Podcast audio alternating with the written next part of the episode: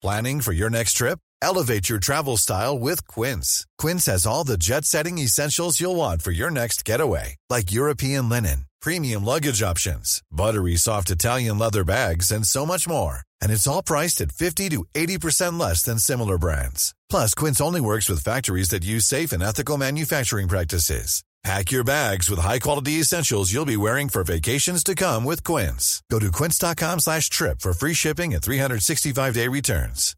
Hi, I'm Daniel, founder of Pretty Litter. Cats and cat owners deserve better than any old-fashioned litter. That's why I teamed up with scientists and veterinarians to create Pretty Litter. Its innovative crystal formula has superior odor control and weighs up to 80% less than clay litter. Pretty Litter even monitors health by changing colors to help detect early signs of potential illness. It's the world's smartest kitty litter. Go to prettylitter.com and use code ACAST for 20% off your first order and a free cat toy. Terms and conditions apply. See site for details.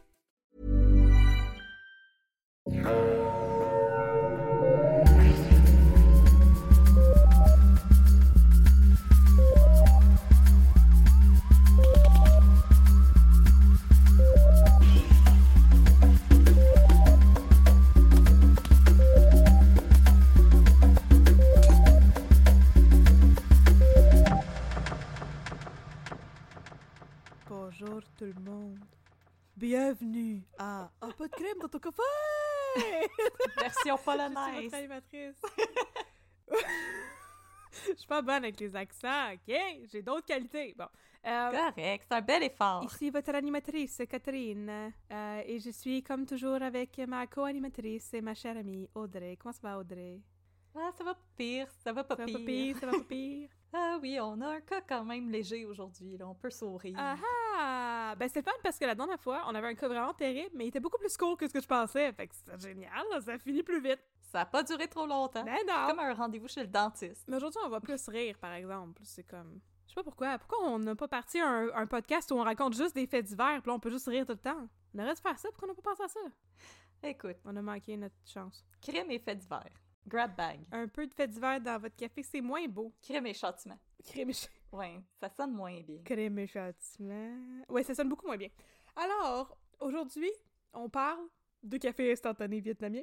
Of course, c'est le café que je vous recommande cette semaine. Alors, c'est le café qui s'appelle Nom Nom et qui nous provient des euh, torréfacteurs de Merlot qui ont une succursale en Ontario et à Montréal, si je ne m'abuse. Après Gertrude Van Boom Boom, le café Nom Nom. Exactement. Alors, euh, c'est vraiment un produit euh, très intéressant. Alors, c'est, ça vient en boîte et vous avez des petits sachets, donc c'est du café instantané, mais c'est du café vietnamien, alors c'est vraiment très crémeux et un peu sucré. Alors, euh, pour les euh, auditoristes qui aiment peut-être un peu moins le goût du café un petit peu trop corsé, vous devriez être servi avec ce café-là. Moi, je trouve que au niveau du goût, c'est vraiment très près du euh, café vanille française de chez Tim Hortons OK. mais que vous préparez par vous-même. C'est comme une petit, un petit dessert dans une tasse. C'est euh, un petit produit assez intéressant. Il me semble que dans le temps de Noël, ça, ça va bien se boire en avant d'un, d'un film de ciné-cadeau. Moi, je vous recommande ça. Alors, je répète, c'est le café Nom Nom des torréfacteurs de Merlot qui ont en plus des super beaux visuels vraiment très chouettes à regarder. Alors voilà, c'est le café que je vous recommande cette semaine. Yeah, c'est merveilleux! Puis, euh, on peut dire aussi que le café vietnamien, c'est bien le fun quand on le fait avec une petite machine à café vietnamienne. Puis si vous connaissez pas ça, puis vous vous dites « Ouais, mais pourquoi je peux pas juste faire dans mon café café? » Voyons. Pourquoi... vous pouvez vous dire ça aussi si ça vous tente, même si ça n'a pas de bon sens. mais sinon, vous pouvez vous dire « Pourquoi je peux pas juste le faire dans mon percolateur normal? Vous n'êtes pas obligé de faire des phrases quand vous parlez de non, ça. non, non, on va pas entendre. Mais si vous vous dites pourquoi je peux pas le faire dans mon percolateur normal, ben sachez que une cafetière vietnamienne, c'est un très bon conversation starter avec euh, la visite ou votre date. Regardez, j'ai ça, ça va sur une tasse, puis le café il drip direct dans ma tasse. C'est fun, voilà. C'est comme un pour-over. C'est comme un pour-over, mais vous achetez ça probablement dans le quartier chinois. Honnêtement, je sais pas. Moi, j'en ai plein chez nous, puis je sais pas d'où est-ce que je les ai achetés. Mais en tout cas, fait que c'est bien le fun. On vous conseille de vous acheter des Ils cafés. sont juste apparus. Ouais. Puis le café vietnamien aussi est apparu avec Ah! Puis là, vous pouvez tout vous faire du café vietnamien. Puis si vous voulez faire du vrai café vietnamien, vous pouvez rajouter du lait condensé sucré dedans, comme du lait Eagle Brand. Oh. Ça, c'est bon en tabaslac. En tout cas, fait que c'est toutes nos recommandations de. Hey, faites-vous plaisir, la vie est courte, euh, puis tous les prisonniers sont sortis de prison avant la fin de leur peine, fait qu'on est peut-être pas en sécurité, on ne sait pas. Euh, alors, aujourd'hui, Audrey, de quoi tu de vas nous vie. parler? Ah oui, on va parler des gens qui ont profité de la vie en tabarnouche. Oh oui. Alors aujourd'hui, je vous propose un retour dans les années 80. Alors on va scraper le toupette, euh, j'ai les lunettes appropriées. Et je vais vous parler de la famille Lavigueur, Yeah! les chanceux malchanceux. Ah, ils sont pas mal chanceux, mal chanceux, effectivement. Alors, tout de suite, un disclaimer avant de commencer. Je vous propose pas aujourd'hui l'histoire exhaustive Non? des Lavigueurs pour la simple et bonne raison qu'il y a quand même eu la télésérie à Radio-Can euh, Pourquoi on est ici, en tabarnak? 2007-2008. Ok, parfait. Et euh, vous avez aussi le livre qui a été écrit par Yves Lavigueur, Les Lavigueurs, leur vraie histoire, qui est disponible à la BNQ quand je vais l'avoir rapporté. La vigueur, la vraie vie vraie. Alors, si vous voulez une histoire un peu plus exhaustive, la vraie vie, de vrai, de vrai, de ce qui est arrivé pour de 100% vrai. vraie, véritable vie authentique vraie. Si vous voulez une histoire plus exhaustive, vous avez déjà ces, euh, ces, ces choses qui s'adressent à vous, qui sont là juste pour vous. Fait que mes sources pour aujourd'hui, bien entendu, le livre Les Lavigueurs, leur vraie histoire, qui a été écrit par Yves Lavigueur, publié en 2000, et des articles de la presse pour combler parfois les petits trous. Alors, si vous êtes prêts, on va mettre un petit peu de crème dans votre café et on va jaser de loterie avec l'histoire des Lavigueurs, les chanceux, malchanceux. Yay! On est en mars 1986. Dans sa chambre louée de Westmount, William Murphy observe le contenu du portefeuille qu'il a retrouvé. Il trouve un permis de conduire, une carte d'assurance maladie, quelques cartes de crédit, une carte d'employé de la United Bedding Company émise au nom de Jean-Guy Lavigueur. Beding, bedag. la Bedding Bedding Company. Alors, trois certificats de décès, Quoi? un pour une femme, probablement celle de ce fameux Jean-Guy, et les deux autres pour des enfants, deux petites filles qui seraient mortes en très bas Pourquoi âge. ça dans ton portefeuille? C'est même bizarre. Je sais pas. Ok, j'ai pas le certificat de décès de ma grand-mère dans mon porte-monnaie, moi, malheureusement. Ensuite, il y a des billets de loterie. Murphy a vérifié les numéros du journal mille fois, et à moins qu'il lise mal ou que le journal ait fait une erreur, un des billets porte les numéros Non, gagnants. voyons. 15, 22, 28, 29, 42, 46. Les chiffres sont justes et la date correspond à celle du tirage. Alors oui, ce billet donne accès au Grand Prix, et pas n'importe lequel, le plus grand prix de l'histoire de la loterie au Québec. 7 650 267 dollars et 10 sous, et là, ajusté pour l'inflation, à peu près 16 563 987 et 19. Wow, ok. Quand même une bonne cagnotte. Uh-huh, mais en.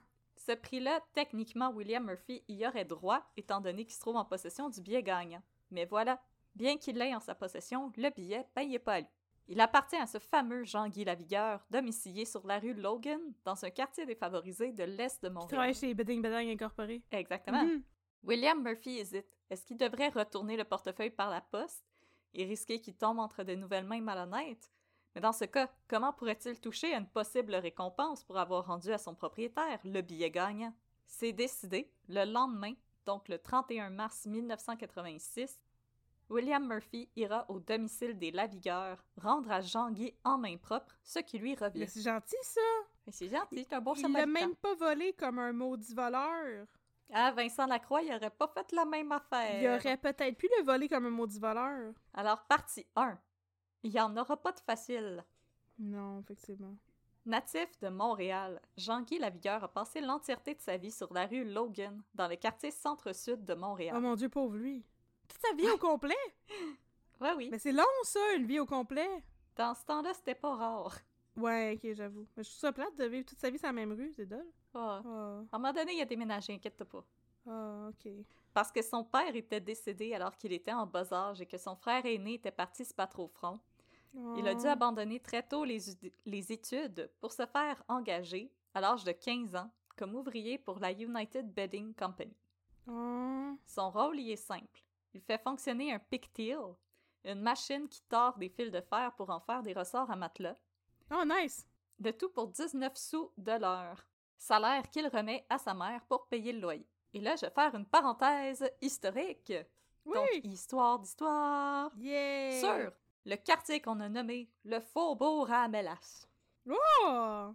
C'est beau. Située à l'angle des rues Peel et Wellington, l'usine de la United Bedding Company se trouve en plein cœur d'un quartier baptisé le Faubourg Amlas. Le quartier Mhm. a été ainsi baptisé en 1880 en raison des nombreux barils de mélasse qui étaient déchargés sur les quais avoisinants.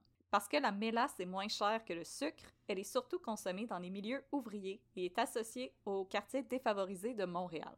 Situé quelque part entre le fleuve et la rue Sainte-Catherine, le Mhm. Vieux-Montréal et Hochelag, il s'agit d'une appellation symbolique plus qu'officielle que certains associent à une population vaillante, à une main-d'œuvre aussi fiable que bon marché, mais qui fait aussi les frais de son lot de mépris et de discrimination de la part de la population montréalaise plus fortunée. Ouais, je pensais qu'on s'enlignait vers une liste de compliments, tu sais, une population très fiable et bon marché. Puis je comme, ah! Oh non, ok, c'était pas, c'était pas tous des compliments, finalement. Non, c'était... Ils sont même pas fins. Il y, a, il y a quand même son lot de condescendance. Ouais, on dirait, hein? Qui qui a écrit ce résumé-là? C'est toi, ça? C'est moi, je m'excuse. Condescendante de même envers les pauvres gens du Faubourg Amlas? Ah, les bons travailleurs du Faubourg Amlas. Ouais. Euh, la majorité des travailleurs du Faubourg Amlas sont par ailleurs dans la même situation que Jean-Guy, euh, c'est-à-dire des hommes et des femmes peu ou pas éduqués et peu qualifiés pour effectuer des travaux autres que des petits travaux manuels répétitifs. Oh. Euh, par contre, Ça a l'air condescendant, dit de même. ben, c'est que je trouve que c'est quelque chose que souvent on oublie parce qu'on dit beaucoup les gens en région dans le bon vieux temps, tu sais, on lâche la petite école pour aller aider à la ferme. Mais à Montréal aussi, ça arrivait les jeunes qui lâchent l'école pour aller se faire engager dans des usines pour aider à payer le loyer. C'est, je trouve que c'est une partie de l'histoire qu'on a tendance à, à un petit peu oublier. Il y a des gens à Montréal qui ne savaient pas lire et écrire. Et encore dans les années 80, on a des gens comme Jean-Guy qui ne savaient toujours pas lire et écrire. Encore aujourd'hui, on a tous les gens, tous les étudiants de nos écoles secondaires qui ne savent pas lire et écrire. Oh! Oh! Une Controverse! Non, mais controverse! non, j'avoue qu'effectivement, c'est le genre de choses auxquelles on pense euh, très naturellement quand on pense à la réalité de la campagne, mais pas à la ville. T'as bien raison. Le faubourg Ramlas, euh, qu'est-ce qui lui est arrivé? Euh, il a été charcuté à de nombreuses reprises en raison de l'agrandissement urbain. Ainsi, le quartier va être divisé une première fois en 1920, on s'en rappelle, on était là, pour la construction du pont Jacques-Cartier. En 1953 et 1955, pour élargir la rue Dorchester, qui va devenir Oh! en 1987 le boulevard René-Lévesque. Oh! Mais le plus gros coup porté au quartier sera en 1963 et 1964 en raison des démolitions requises pour la construction de la tour Radio-Canada. Oh! Ouais, ça prend de la place pour filmer District 31, tassez-vous. Ben, on dirait. Alors, des rues Dorchester à Wolfe et Papineau à Vigée, tout est rasé. Hmm. Et là, back on track! Jean-Guy Lavigueur est un homme dont la vie a été parsemée de nombreux drames. Mhm. À 51 ans, il a perdu deux enfants en bas âge, sa femme et son emploi. Ben là. Y a rien, y a rien pour lui, pauvre petit pou. Oh! Le vent va changer. Alors, il est seul pour s'occuper de ses quatre enfants adolescents, Sylvie, Yves, Louise et Michel. Et malgré l'aide immense que lui apporte son beau-frère Jean-Marie, alias Mononcle Souris, Ok, c'est un bizarre de surnom. Pourquoi il est surnommé comme ça? On le sait-tu? il n'y avait pas d'explication. Yves dit que quand il a... Dans le livre, Yves dit qu'il a grandi puis les gens surnommaient déjà tous Jean-Marie Mononcle Souris puis il a jamais su pourquoi. C'est bien bizarre. Écoute, il y a des surnoms comme ça. Euh, Jean-Guy se rend à l'évidence. Euh, il parviendra pas à se trouver un nouvel emploi et il n'y a pas d'autre choix que de réclamer de l'aide sociale quand ses chèques de chômage vont arrêter d'arriver. Mhm. Euh, à l'époque, avec les débuts de l'automatisation, il y a beaucoup d'ouvriers et des voisins de Jean-Guy qui vont se retrouver dans la même situation. Donc, après des longues années à la même compagnie, ils vont voir leur poste aboli pour se faire remplacer par une machine, ou alors l'usine pour laquelle ils ont travaillé pendant 20, 30, 40 ans va mettre la clé sous la porte à la suite des exigences du syndicat. Mais il y a une autre option qui s'offre à Jean-Guy et à ses voisins peu fortunés pour se mettre un peu plus d'argent dans les poches, et j'ai nommé la loterie. Mon Dieu. Big if true. Dans les quartiers ouvriers, la loterie, c'est une véritable religion. Chaque gagnant, euh, même s'il gagne un tout petit prix, va avoir droit à une certaine part de respect de la part de ses voisins. Oh! Alors, tout le monde va voir la somme gagnée, comme « Ah, Ginette, elle a gagné 125, euh, petit Marc et sa femme, ils ont remporté 536 000 », qui est quand même pas pire. Ben là, c'est ça. Moi, j'ai juste gagné des, des gratteurs gratuits là, dans la loterie. Je trouve ça incroyable, leur affaire. Mais il faut pas oublier, par exemple, la- tout l'argent qui est investi dans l'achat de billets versus, justement, des fois, des gains assez minimes, comme 125, c'est pas tant que ça. Pas pour être downer plate à mort, mais... Puis les gratteurs gratuits, eux autres. Ah, ça, c'est le fun. Ça, c'est le comme un fun. loop. C'est comme aller chez Tim Hortons, puis tu déroules le rebord, puis tu gagnes un autre café. Alors, dans le faubourg Amlas, la loterie fait des ravages et même les familles les plus pauvres vont consacrer une part importante de leurs économies à se procurer des billets de loterie. Mhm. Les lavigueurs font partie de ces familles. Ça fait maintenant trois mois que six des membres de la famille vont s'unir pour tenter de décrocher le gros lot. Habile de ses mains, Jean-Guy avait lui-même conçu une petite machine qui permettait de tirer les numéros qui formaient une combinaison qu'ils espéraient gagnante. Oh, c'est bien cute, ça. Oui, comme un petit boulier. Oui, c'est ça. Euh, dès les premiers jours de 1986, Jean-Guy est responsable de la collecte des contributions pour les billets et Sylvie, Yves, Michel, Louise et Jean-Marie remettent une partie de leur salaire au patriarche qui se charge de se procurer les billets. Cependant, pour diverses raisons, Louise va éventuellement décider de se retirer. Louise était jouée par Laurence Leboeuf. Ah, Laurence Leboeuf, comme dans le musée Eden. Si vous voulez euh, vous mettre des points de repère, On sait-tu pourquoi qu'elle s'est retirée? euh, je vais y venir plus tard. Ça me semblait. me semblait que je posais la question pour rien. Me Ah. semble- Fais-moi confiance. Me semblait. Mais là, pour la première fois depuis une bonne douzaine de semaines, Jean-Guy, il aura pas à se soucier des numéros qui vont être pigés par l'Auto-Québec, parce que quelques jours auparavant, il a égaré son portefeuille en revenant de faire les courses, et dans ce portefeuille se trouvaient les billets qu'il avait pris pour le nouveau tirage. Bon, ben, ça règle le problème. Ah, Jean-Guy est accablé, mais il tente de se consoler. C'est quoi les chances que parmi les billets qu'il a perdus se trouve le billet gagnant? Ouais. Tant pis, on recommence la semaine prochaine. Partie 2. Le vent tourne. Le lundi 31 mars, on sonne au domicile des Lavigueurs. C'est Jean-Guy qui répond. Celui-ci est sur ses gardes. Son fils Yves l'avait informé que la veille au soir, un étranger qui ne parlait qu'en anglais s'était présenté chez eux. Puisqu'aucun des Lavigueurs ne parle l'anglais, ils ont chassé l'inconnu avec un bat de baseball. Bye bye! c'est tranquille. c'est comme ça que je réponds à la porte. Yeah! Inquiet que l'inconnu ne soit revenu les tourmenter, Jean-Guy ouvre la porte et tombe nez à nez avec un inconnu qui ne correspond cependant pas à la description que Yves lui a faite de l'étranger anglophone. Un autre étrange. Un autre étrange. bien mystérieux, cette histoire-là. Calmement, l'étranger le salue et lui demande s'il est bel et bien Jean-Guy Lavigueur. Celui-ci répond par l'affirmative. Qui le demande? L'étranger se retourne et fait signe à un homme qui les observe au bas de l'escalier. Aucun doute, c'est cet homme-là qui est venu chez les Lavigueurs la veille Oh non! et qui s'était fait chasser par Yves. Le maudit anglais. Il est venu prendre sa job. Il volait sa femme, qui était morte. Oui. Ouais, ça va être un petit peu difficile. L'étranger va cependant poursuivre son interrogatoire et va demander à Jean-Guy s'il a récemment perdu quelque chose. Oui, mon portefeuille. What's it to you? Freaking anglophone. Hein? Ouais. Pourquoi tu me demandes ça, c'est blague? Mêle-toi de tes affaires! Après avoir énuméré à l'individu quelques items qui se trouvaient dans son portefeuille, l'étranger a l'air satisfait. Après avoir fait signe au deuxième inconnu qui observe la scène en bas des escaliers, le premier étranger informe Jean-Guy de l'extraordinaire situation dans laquelle il se trouve. Monsieur Lavigueur, j'ai le plaisir de vous annoncer que vous êtes l'heureux gagnant du dernier gros lot de la 649. Je l'avais vu venir, mais c'est parce que j'ai regardé ça, moi, la télésérie. T'as fait les devoirs. Moi, je connais toutes les histoires que tu vas compter aujourd'hui. Non, non, non, non, non. Aussitôt, l'ambiance est à la fête. Jean-Guy invite l'inconnu qui se trouve au bas des, des marches pour se joindre à eux pour célébrer. Yes, no Cet toaster! inconnu. Cet inconnu, c'est William Murphy, un homme originaire de Vancouver qui était venu à Montréal effectuer un contrat dans une entreprise d'informatique. Son contrat terminé, il travaillait comme livreur dans une épicerie IGA et a trouvé le portefeuille de Jean-Guy en effectuant des livraisons dans le quartier. Sa journée était trop débordée et il n'a pas eu le temps euh, d'aller rendre son portefeuille à l'homme et a dû trouver un interprète pour communiquer avec Jean-Guy vu qu'il ne parlait pas en français. Ça vient à Montréal, ça parle pas le français, ça va nos jobs de livreur. Hey, je te dis que Simon Jolin Barrette serait pas de bonne humeur. En tout cas, on va y écrire un papier là-dessus. Il y avait qu'il l'aurait chassé avec un bat de baseball. On fait des blagues en passant. Alors, considérant que le geste de Murphy est un geste honorable qui mérite d'être récompensé, Mhm. Jean-Guy décide de partager la récompense avec son bon samaritain. Mais c'est gentil, ça. C'est donc Jean-Guy, Jean-Marie, Yves, Sylvie, Michel et William Murphy, qui signe l'endos du billet gagnant et qui prévoit se rendre le lendemain dans les bureaux de l'Auto-Québec pour y récupérer leur dû. Partie 3. Le Salon des millionnaires. Habillez-vous propre, là. J'étais en robe de chambre, c'est correct? Ah, c'est bien parfait. Ah, parfait!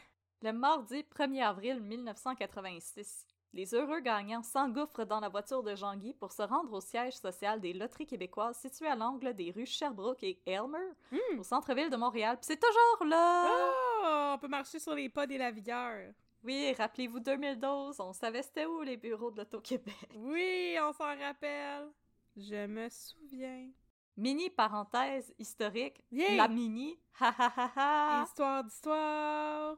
En 1969, par l'approbation de la loi sur la Société des loteries du Québec, le gouvernement du Québec va créer une société d'État destinée à légaliser et à exploiter le jeu du hasard au Québec. Donc la loterie au Québec, ça date de 1969. Nice. C'était l'année de l'amour. C'était l'année de l'amour, comme le disait Serge Gainsbourg. Mhm. Alors, le premier tirage va être organisé par la nouvelle société euh, d'État le 14 mars 1970 et le gros lot était de 125 000 dollars. Ah, je pensais que tu allais dire 125$, piastres, puis déjà ça, je trouvais ça le fun. Déjà ça, je suis Ah! excitée. Je veux ça! Ah. Et le coût de la mise était de 2 dollars. Nice! Un assez gros retour sur ton argent, pareil. Je peux comprendre Quand pourquoi un- le monde sont C'est intéressés un par bon investissement. tu sais. Euh, à cette époque, il n'y a aucune loi, par contre, qui spécifie quel palier de gouvernement est responsable de l'exploitation des jeux de hasard et de l'argent. C'est un petit peu un problème, ça. Alors, pour cette raison, le gouvernement du Canada crée en 1972 une loterie pour financer les Jeux olympiques d'été de 1976. Ah, ceux avec le logo? Yes, que t'aimes pas. Ah, je sais pas si on va avoir reçu des courriels de plainte par rapport à mes jokes de logo. les des designers Olympiques. graphiques, on vous aime. tu veux-tu deviner comment qu'elle s'appelait, la loterie? C'est un jeu de mots? Non, je cherche vraiment Ah. pas loin. La loterie des Jeux Olympiques. L'Auto-Canada! Ah, c'est facile, j'avoue. Cependant, suite à, la, euh, suite à des pressions de la part des provinces, euh, l'Auto-Canada... appelé ça l'auto-olympique. Ça, ça aurait été bon. Après, je t'aurais designé ça, le logo, là. Moi, Hey. ça aurait été comme 5 carrés au lieu de 5 ronds. là. Ça aurait 5 été carrés de écœurant. 5 de piastres. 5, 2 piastres, là. On est en business. 5 loonies, mais de couleurs différentes. yes, sir! Hey, je te dis qu'on les a, les idées, nous autres. Hey, euh, OK. on aurait dû être designer. Cependant, à la suite de fortes pressions de la part des provinces, l'Auto-Canada va être dissoute en 1979 et la gestion et l'exploitation des jeux de hasard devient une compétence provinciale. Les Ouais, provinces... Excuse-moi, mais Ouais. les Olympiques étaient passés, là. L'auto-olympique, c'est fini, là. Ouais, mais si je peux continuer de faire de l'argent, on va continuer, hein? Ouais, ça prend une autre fausse cause. Oh my god, tu gosses! Ok. Oui, Effectivement, je gosse. Les provinces, ben non, voyons. Les provinces doivent cependant transférer une part de leur profit au gouvernement euh, fédéral, of course. Euh, Puis là, euh, à faire le fun à savoir, qui est vraiment pas le fun, il y a juste les territoires autochtones qui n'ont pas le droit de gérer eux-mêmes leur loterie. Ah, ah, ah, ah, Ça rêve du gouvernement fédéral. Ouais, les Mais territoires autochtones ne, donc. ne- ne gèrent pas leur, leur loterie et leur bingo. Si on est bien terrible, comment on fait pour dormir la nuit? Je sais pas, mais c'est pas mal terrible. C'est comme, OK, tout le monde peut gérer son argent. Yeah, pas vous autres. Quoi? Sauf les Premières Nations. Vous autres, vous mangez de la chenille. Ah! Ah! C'est bien dégueulasse! C'était le C'est moment où on pogne les nerfs avec Catherine. Ouais, je sais. Ça commence tôt, là. Fait juste 20 minutes qu'on parle. Alors, back on track.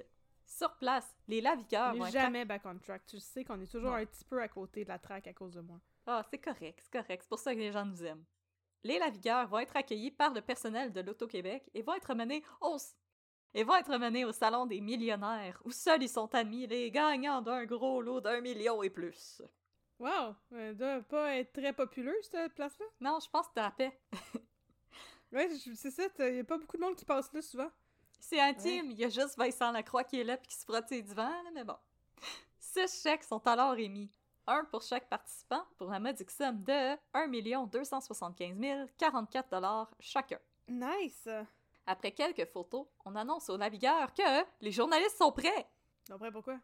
pour lui parler Ben voyons On donc! veut savoir qu'est-ce que vous allez faire avec ça. Ben voyons donc! Et là, fait intéressant, il y a un tunnel souterrain qui relie les bureaux de l'Auto-Québec à une salle de réception à l'hôtel Delta. Ben voyons donc! Ben oui, parce que la machine médiatique aide l'Auto-Québec à vendre des billets. C'est une roue. Est-ce que ça fait partie de la cité souterraine de Montréal? Oui, c'est là qu'on trafique des enfants. Non! Les enfants les enfants taupes de l'auto olympique! Ah! Alors, c'est là que les lavigueurs vont aller affronter les questions des journalistes, mais les lavigueurs sont, sont pas très bavards. Non, mais je veux dire, il y a personne qui leur a dit qu'elle allait passer en conférence de presse, mais non plus, je serais pas très bavarde. Non, moi aussi, je serais bête en s'il vous plaît. Alors, qu'allez-vous faire avec votre argent? Euh, le dépenser. Prochaine question. C'est Yves qui est le plus loquace de la bande. Il annonce aux journalistes qu'il entend utiliser son argent pour s'acheter une maison, voir un château, un bateau et une Transam noire. wow! Why not? Tout un rêve. Michel, il est encore mineur et ne peut donc pas gérer son argent seul. Non. Et il entend poursuivre ses études pour devenir avocat et attendre ses 18 ans pour toucher son million. Wow! Pour sa part, Jean-Guy annonce qu'il n'y a pas de projet pour l'instant, son auto lui convient, son appartement lui convient.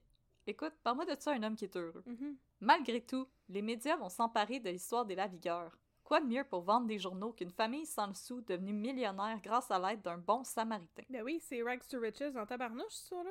Les journalistes vont cependant prendre de légères libertés avec le récit des lavigueurs, et certains vont rapporter à tort que ceux-ci étaient prestataires de l'aide sociale. Or, le 1er avril 1986, donc le même jour, Jean-Guy a reçu deux chèques, le chèque de l'Auto-Québec et un chèque du gouvernement, son premier chèque d'aide sociale. Le chèque d'aide sociale, Jean-Guy l'a retourné au Mhm. gouvernement parce qu'il n'en avait pas besoin. Donc, selon les faits, les lavilleurs n'ont jamais été sur l'aide sociale. Mais il était sur le chômage. C'est un mythe. Il était sur le chômage, Ok, c'est ça. pas sur l'aide sociale. Parce que j'ai regardé la. À ta recommandation, j'ai regardé la belle conférence de presse, puis il dit qu'il est, il est content qu'il va pouvoir ne plus être sur le chômage. Je pense que c'est à Ouais. cause de ça que les journalistes sont partis en peur, puis qu'ils ont comme spiné ça sur. Il était sur le. Comme on appelait dans le temps, dans un langage très très politically correct, le BS. Exactement. Exactement. Non, mais c'est ça. Il était sur le chômage, pour ça. Il était sur le chômage, pas sur l'aide sociale en tant que telle, Qui mais ceci n'est pas un commentaire contre l'aide sociale, ça a Ben sa non, raison d'exister, aucun problème. Hey, on va-tu s'entendre que. En tout cas, j'allais partir un autre rant, là, mais c'est pas le temps d'être fâché. J'allais dire, on va-tu s'entendre que le monde qui fraude le système avec l'aide sociale, c'est pas vraiment une affaire qui existe beaucoup puis qui est aussi répandue que ce que le monde pense? Non, Ça fait juste perpétuer des préjugés, c'est terrible, voyons donc, en tout cas. non, non, c'est un système qu'on a établi pour une raison, puis c'est très correct qu'on l'ait. Ouais, puis s'il y avait pas eu des magnifiques émissions comme, euh, tu sais, les bougons, là, ben on aurait peut-être moins l'impression que c'est une réalité qui existe. Exactement. Comme quoi la télévision, ça a un gros impact sur les mentalités, Luc Dion. Pourquoi je savais voilà. que t'allais dire ça? Esti. Excuse-moi. Fin, fin du rant. Partie 4. Manquer le train, puis pas rien qu'un peu. Oh mon dieu. Mais ça allait bien tout d'un coup, là.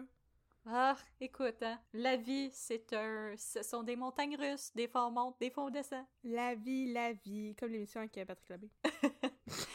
Une fois les médias calmés, les lavigueurs peuvent enfin commencer à profiter un peu de leur prix. On rembourse les dettes, on remplace la télévision, puis on décide de faire un voyage en Guadeloupe pour célébrer.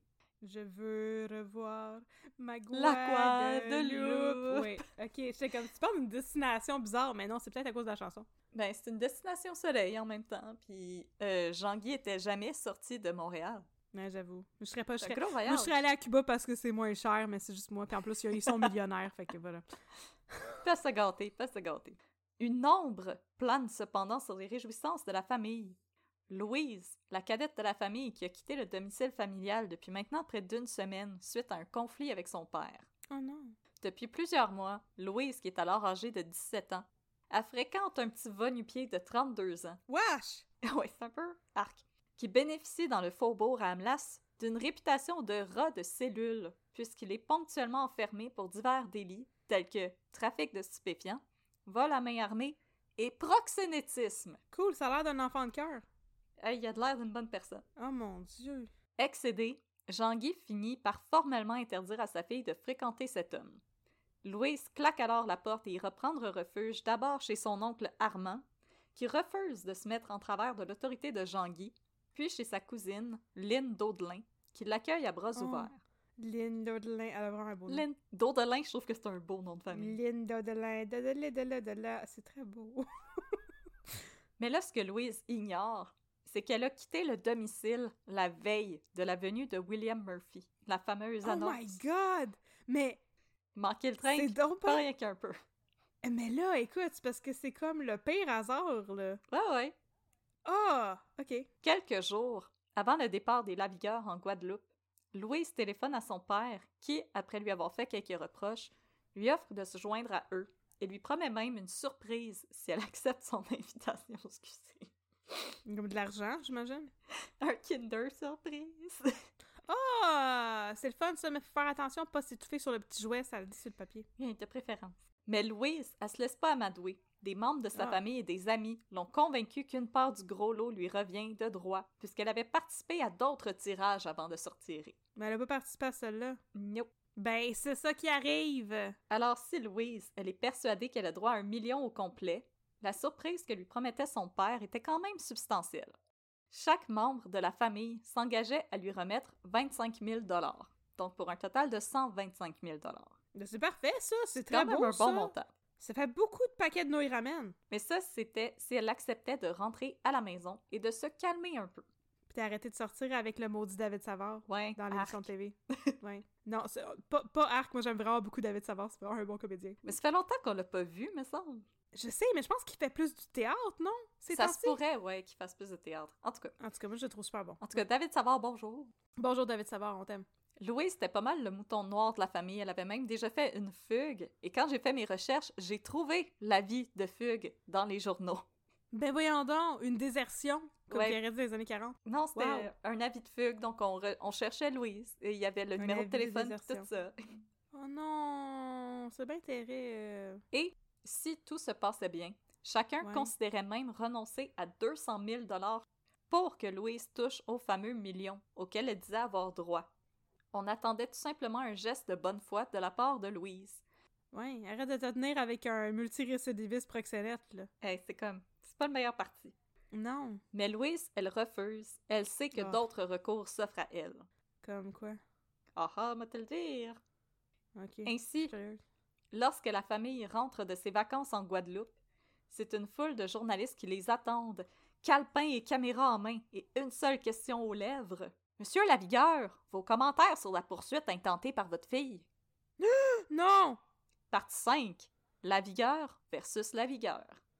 La poursuite est tentée contre la fille. Par Contre la fille. famille. Contre la famille. Ça rime. Pendant que sa famille se repose sur les plages antillaises, Louise s'est adressée à la firme d'avocats Pilon et Lagacé afin de récupérer ce qu'elle considère comme son million. Oh! Les hommes de loi acceptent de représenter la jeune fille, sans doute plus intéressés par le profit et la, publi- et la publicité que l'affaire leur apporterait. Ben, c'est ça que j'allais dire, parce qu'il n'y a pas vraiment comme une cause. euh, Non, puis puis je peux le dire tout de suite, là, le procès de Louise contre sa famille est responsable d'énormément de fausseté au sujet des Lavigueurs. Ah! Ça a beaucoup contribué à leur déclin. Euh, coudon, là, je veux pas euh, médire, mais c'était-tu une pas fine, Louise? Ben, tu en même temps, je pense qu'on peut comprendre sa colère, c'est quand même une adolescente. Ouais, mais elle est allée en cours pour euh, médire sur sa famille, Mais c'est je ça? pense qu'elle était. Son avocat est un peu véreux. Oh non, comme Puis- Jean-Nicolas Véro, l'avocat véreux? Euh, je pense qu'il y a des membres de sa famille qui espéraient qu'elle ait le million puis qu'elle leur en donne.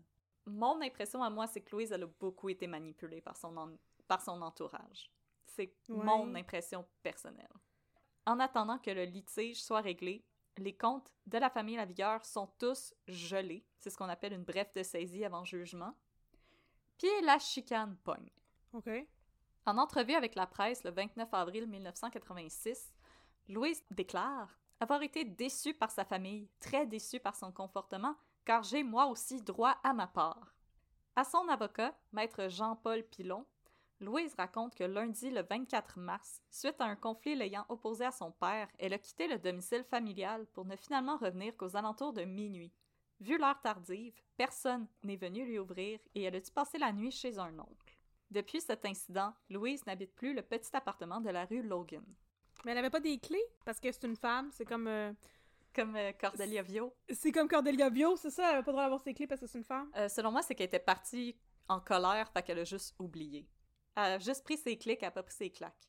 Je sais pas, je trouve que c'est ça qui arrive quand que tu, tu fais... Quand t'es un adolescent plein d'hormones. Je sais pas pourquoi je prends pas la défense de Louise Lavigueur, là. Peut-être que je devrais. Je sais comment ça finit, cette histoire-là, en tout cas. C'est par ailleurs pour ça que Louise justifie qu'elle avait pas payé son billet, c'est parce qu'elle était pas chez elle, donc elle avait pas pu payer sa pension à son père, et c'est sur sa pension que Jean-Guy prélevait 2 dollars pour l'achat des billets de tirage. Non, mais elle avait juste à être chez elle. Hey, je je t'aurais argumenté ça en cours, moi! Mais oui, mais là, comment qu'elle aurait pu avoir du pône avec David Savard? Euh, ça aurait été difficile. Effectivement, on va penser à une solution. Alors, puisque Louise est encore mineure au moment des procédures judiciaires, elle a 16 ans, oh, elle va être placée sous la tutelle de Guy Trudeau, un membre distant de la famille Lavigueur qui travaille comme comptable. Ah! Alors, si celui-ci admet qu'avant toute l'affaire, il ne connaissait que très peu Louise, euh, c'est après les événements de la fin mars qu'il a croisé la jeune fille chez un cousin de sa femme et qui s'est intéressé à son histoire. Quoi? C'est bien bizarre, ça. Moi, je, je- je suis comme Ah oui, là, tout à coup, euh, Louise, c'est la personne la plus importante dans ta vie. Ah, mais tout ça, c'est après qu'elle a, qu'elle ait gagné à la loterie. Ouais, puis qu'elle Ah. dit comme Ah là, moi, j'ai pas droit à mon million. euh, là. Ah, c'est ça. Je trouvais ça louche, mais je trouve plus ça louche, là. Je comprends, pas- je comprends totalement. Hey, les gens sont épouvantables! Voilà. Ah, L'argent, là, ça te, ça te met de la chicane dans une Euh, famille. ça fait pas le bonheur, contrairement à la Oh, toune que des respectables. C'est pas les respectables qui chantaient ça? Ouais, ouais. Ouais, c'est ça. C'est pas vrai partout. L'argent, faut la merde partout. Guy, il dit avoir intenté des procédures judiciaires contre la famille de Louise parce que selon lui, il faut que justice soit faite. Ben non, voyons donc. Ah oui, c'est ce qu'il a dit à la presse. Non, mais je crois pas partout. À l'été 1986, la famille se rend en cours pour se disputer une part de la cagnotte. Et là, dans un autre article de la presse, la journaliste Martha Gagnon raconte la lutte plutôt pathétique que se livre le clan Lavigueur. Je la cite Spectacle navrant, désolant, tragicomique. D'un côté comme de l'autre, on se traite de menteurs, on se donne des coups de griffe, on se regarde de travers, on se déchire le cœur, ça fait mal à voir. Euh, aussi, quand on demande à Jean-Guy pourquoi il avait pas, euh, il avait pas lu son avis à comparaître, il a répondu ben c'est parce que je sais pas lire. Oh non! C'est, moi je trouve ça d'une tristesse épouvantable. Ben, mais hein. Euh, et là, malgré Oh. l'emplacement, Oui. les journalistes décrivent une chicane de famille dans un party de Noël. D'une part, le père accuse sa fille de consommer de la drogue, d'être ingrate et irresponsable. De l'autre, la fille accuse son père de trop boire, de pas l'aimer et de tout faire pour la punir. Mon Dieu, les couteaux volent aussi. De pas l'aimer! Mon Dieu, Ah gardez-vous oui. une petite gêne, euh, demoiselle. Les frères et la sœur de Louise demeurent cependant fermement du côté de leur père. Ils réfutent ainsi l'argument de leur sœur selon lequel elle avait été mise à la porte du logement le 24 mars et déclarent que Louise était partie de son plein gré suite à une dispute. Pour avoir du poum. Exactement. Mhm. L'affaire en entier tourne autour du fameux 2 dollars que Louise n'a pas remis à son père pour l'achat du billet de loto. Mhm. Là-dessus, Jean-Guy est formel. Elle n'a pas payé, donc elle n'a pas droit au million. Point final. Effectivement. En plus, elle les traîne en cours au lieu d'être fine avec les autres pour qu'ils donnent de l'argent. C'est pas la bonne stratégie, il me semble. Et là, euh, Jean-Guy, il va aussi affirmer que Louise, elle avait cessé de payer ses dus bien avant sa fugue du 24 mars, puisque le 20 mars, elle avait décidé de quitter le groupe après avoir perdu son emploi. Et ce, malgré les nombreuses offres de Sylvie et de Yves de couvrir sa part pour elle. Oh, pauvre Donc, Sylvie. Elle avait encore d'autres recours. Moi, je les aime, tout le temps. Ah, Sylvie, c'est pas mal celle qui va le mieux finir. Si vous cherchez un protagoniste à root Cool. for, là, Sophie Cadieux, let's go. Ok, je vais root pour elle. Euh, Louise, elle affirme cependant le contraire. Elle dit que la loterie, c'était la seule chose qui unissait encore sa famille après le décès de sa mère et qu'elle n'aurait jamais voulu quitter le groupe. Elle en profite cependant pour écorcher son père en affirmant sur un ton de raillerie un des mensonges qui est à ce jour le plus répandu au sujet de la famille Lavigueur, soit que son père aurait déjà déclaré à Louise et ses frères et sa sœur que s'il devenait un jour millionnaire, qu'il se ferait venir un camion entier de Molson qui parquerait en avant du, en avant du bloc. Ok. Mon chum va être content d'entendre ça. Et ça, j'ai un souvenir noir sur blanc que mes parents m'avaient parlé des Lavigueurs, que c'est une des premières choses qu'ils m'avaient dit. Que les Lavigueurs s'étaient payé un camion de Molson. Pour vrai? Ouais. Ok. Puis là, je dis pas ça pour être méchante, le papa puis maman, là. Je me rappelle que vous avez dit ça, mais c'est correct, là. Correct. Est-ce correct? C'est comme quand j'ai- je comptais à mes parents que je me rappelais qu'ils m'avaient parlé du bébé spatule puis ils s'en rappelaient pas. Les gens ont la mémoire courte des fois. Alors voilà, c'était juste une joke. Haha. C'était juste une farce que Jean-Guy faisait dans le temps. C'était juste une farce. L'avocat de Louise, il va cependant disposer d'une preuve béton pour démontrer que Louise fait partie du groupe des millionnaires parce qu'il a un témoin surprise. C'est qui? Claude Poirier, Bien sûr. Discat Partner. Non? Ben voyons, qui, c'est qui fait là-dedans, lui? C'est quoi le rapport? M'a te le dire. Claude Poirier, à l'époque, il était journaliste pour CKVL. Et il va produire une bande magnétique sur laquelle se trouve un enregistrement d'une entrevue qu'il a fait avec Jean-Guy Lavigueur à l'hôtel Delta après sa victoire. Sa victoire? C'est pas une victoire, en tout cas. Qu'après qu'il ait gagné de l'argent. Je comprends ce que tu veux dire, mais il a pas gagné un combat de boxe. Au cours de l'entrevue, Poirier demande au nouveau millionnaire avec qui il va partager ses gains. Hey, it's Ryan Reynolds, and I'm here with Keith, co star of my upcoming film, If, only in theaters, May 17th. Do you want to tell people the big news? All right, I'll do it. Sign up now and you'll get unlimited for $15 a month in six months of Paramount Plus Essential Plan on us. Mintmobile.com slash switch. Upfront payment of $45 equivalent to $15 per month. Unlimited over 40 gigabytes per month. Face lower speeds. Videos at 480p. Active Mint customers by 531.24 get six months of Paramount Plus Essential Plan. Auto renews after six months. Offer ends May 31st, 2024. Separate Paramount Plus registration required. Terms and conditions apply if rated PG. Et son interlocuteur, légèrement éméché, lui répond avec entrain Pas avec mes enfants, Sylvie, Yves, Michel puis Louise. non, moi, je pense pas que c'est une bonne preuve. Go! Continue. Moi non plus, je connais, c'est un peu. euh, C'est un peu. mais- À sa défense, Jean-Guy réplique qu'il avait un petit peu bu au moment de l'entrevue puis qu'il a tout simplement nommé ses enfants par automatisme. mais effectivement, je pense pas qu'on peut retenir ça contre lui. Pas vraiment. Tu sais, c'est comme euh, la, la joke de camion de guerre, justement. Puis il est pas. Il, est- il a pas été entraîné pour s'adresser aux médias comme des célébrités qui sont habitués de répondre à des questions. Lui, il s'attendait Non. pas à ça. Il était pris par surprise. On lui avait donné du champagne, il avait bu de la bière. C'était pas le moment de se poser des questions. là. Ah ben, ok. Lors de leur plaidoirie du 13 juin 1986, les avocats des deux parties vont s'employer à discréditer l'autre camp.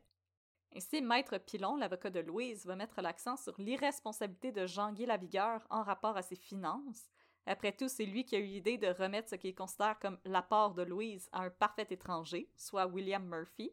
Et il va demander au jury si, selon eux, les Lavigueur seront encore millionnaires dans 18 mois, ce qui est vraiment méchant. Ah, je trouve ça terrible comme line of questioning. Don't care about that, not one bit. Ok. De son côté, l'avocat des Lavigueur, maître Michel Groux, déclare que la saisie imposée sur les comptes de ses clients est injustifiée, puisque rien ne prouve que ses clients ont dilapidé leur argent jusqu'à présent. Non, effectivement. Le 26 juillet, coup de théâtre, Louise Lavigueur abandonne la poursuite contre sa famille. I don't like that. Ok. Lors d'une conférence de presse tenue dans la maison de son oncle, Tout ça, c'était un coup de publicité, c'est ça? Euh, je vais te dire mes théories après. La jeune fille va déclarer aux journalistes J'ai compris que l'amour de ma famille était plus important que l'argent. Toute cette Ah! affaire m'a rendue malheureuse. Depuis le début de l'épisode, je me cherchais une raison de chanter avec les yeux du cœur. Je pense que je peux le faire. Elle a vu la vie avec, Avec les yeux du cœur. yes! Ah, c'est merveilleux. Outre les bons sentiments, Louise elle aurait aussi été fortement avisée par son avocat et son tuteur d'abandonner les procédures après que le juge. Claude Benoît ait fait lever la bref de saisie en déclarant que c'était exagéré de penser que la famille Lavigueur réussisse à faire disparaître 7 millions en quelques mois à peine. Le juge a également reproché à Maître Pilon d'avoir entraîné sa cliente dans des procédures qu'elle ne pouvait pas comprendre et de l'avoir mal conseillée. Ben, je suis totalement d'accord. Elle est mineure en plus. Puis comme je te dis, moi j'ai l'impression qu'elle a été manipulée pour faire ces procédures judiciaires-là. Selon moi, il y a des gens derrière elle qui espéraient toucher quelque chose. Les gens sont terribles. Les gens sont vraiment épouvantables. Alors, en 1987, elle est retournée chez elle. Tout le monde s'est excusé, tout est beau. Bon! Tant mieux, tout est bien qui finit bien, fini! En 1987, Louise Lavigueur, elle a définitivement abandonné son rêve de devenir un jour millionnaire. Elle a à nouveau quitté le domicile familial, cette fois-ci pour emménager avec son nouveau copain, Timmy. Et elle s'est trouvée du travail comme emballeuse de nuit pour le Journal de Montréal. Ah, ben c'est dommage fun! En entrevue avec La Voix de l'Est, elle déclare qu'elle ne veut plus être millionnaire parce que ma famille, elle est millionnaire, puis elle a plein de problèmes, puis moi, je suis pas millionnaire, puis j'ai pas de problème. Effectivement. Hey, more money, more, More problems. money, more problems. Euh, chose intéressante à savoir, par exemple, c'est que quand Louise elle a décidé d'abandonner les poursuites, Euh, son tuteur, lui, il voulait pas les abandonner. Son euh, mon oncle chose, là? Son mononcle Guy Trudeau, lui, il voulait pas abandonner les poursuites. Lui, euh, il disait qu'il trustait pas Jean-Guy Lavigueur. Moi, je truste pas mon oncle Guy Trudeau. Mais vu que l'avocat de Louise aussi avait abandonné les poursuites, Maître Pilon, euh, Guy Trudeau avait 10 jours pour trouver un nouvel avocat et j'ai pas trouvé d'autres articles là-dessus, alors j'imagine que le délai avait tout simplement euh, était tout simplement arrivé à terme. Alors, partie 6. Emmène-moi, emmène-moi, loin, loin de la ville. Ah, bol noir! Alors même si le litige avec Louise est réglé, le téléphone des Lavigueurs ne dérougit pas pour autant, et sans cesse amis, voisins, membres de la famille viennent solliciter les heureux gagnants pour une part de la cagnotte. Épuisés, les Lavigueurs vont prendre la décision de s'éloigner un peu de la ville. Mhm. Alors si tous s'entendent pour déménager à Laval, euh, ils n'ont pas vraiment de coup de foudre à Laval parce que c'est Laval. Ben, je les comprends, c'est ça que j'allais dire. Un soir, Jean-Guy, par contre, va annoncer à ses enfants que le château de leur mère était à vendre.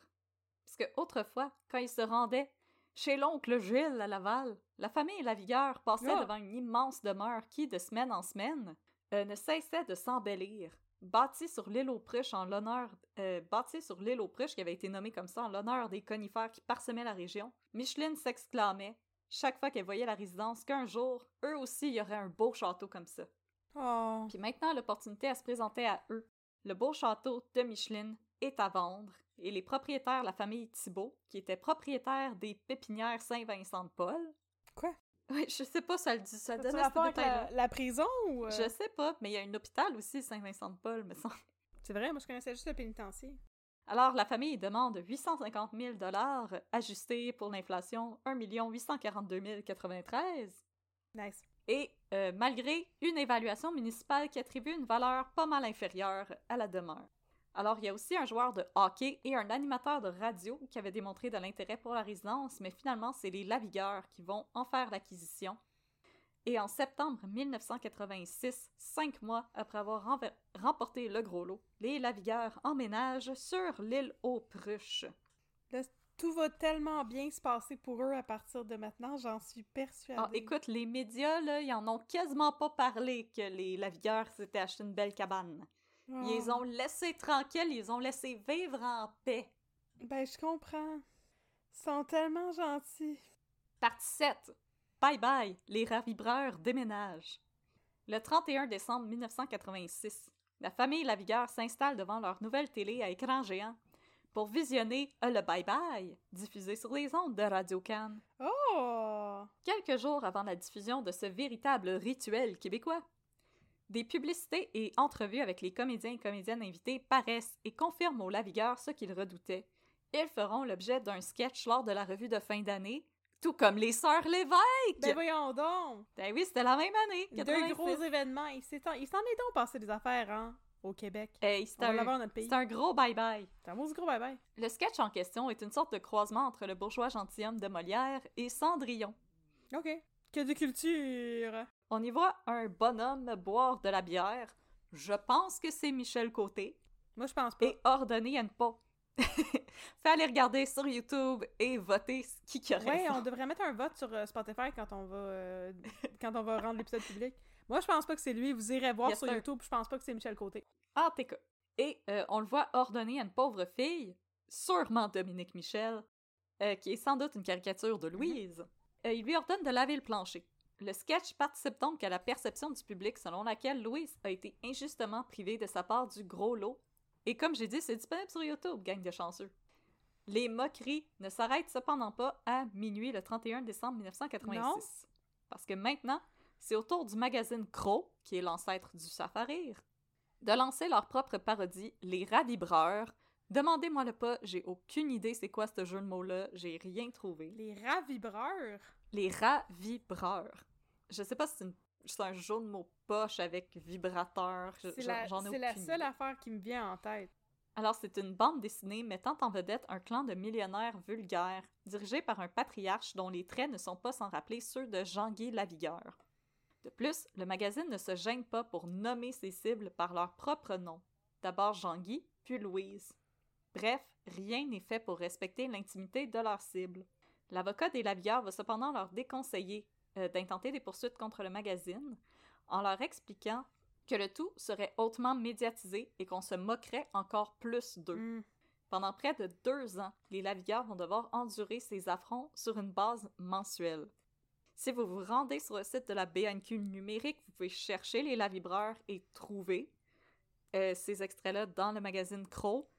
Et honnêtement, c'est vraiment vulgaire. C'est pas correct. C'est vraiment de l'humour de bas étage. Je l'ai vu comme juste un petit peu en faisant une petite recherche rapide, là, puis honnêtement, c'est effectivement assez terrible. Et là, si l'avocat des lavigueurs leur avait assuré qu'en demeurant discret, la chose finirait simplement par s'étouffer par elle-même, euh, il y avait tort. Trois ans Mm. plus tard, les lavigueurs sont conviés à la première d'un long métrage intitulé Les lavigueurs déménagent. Oh my god.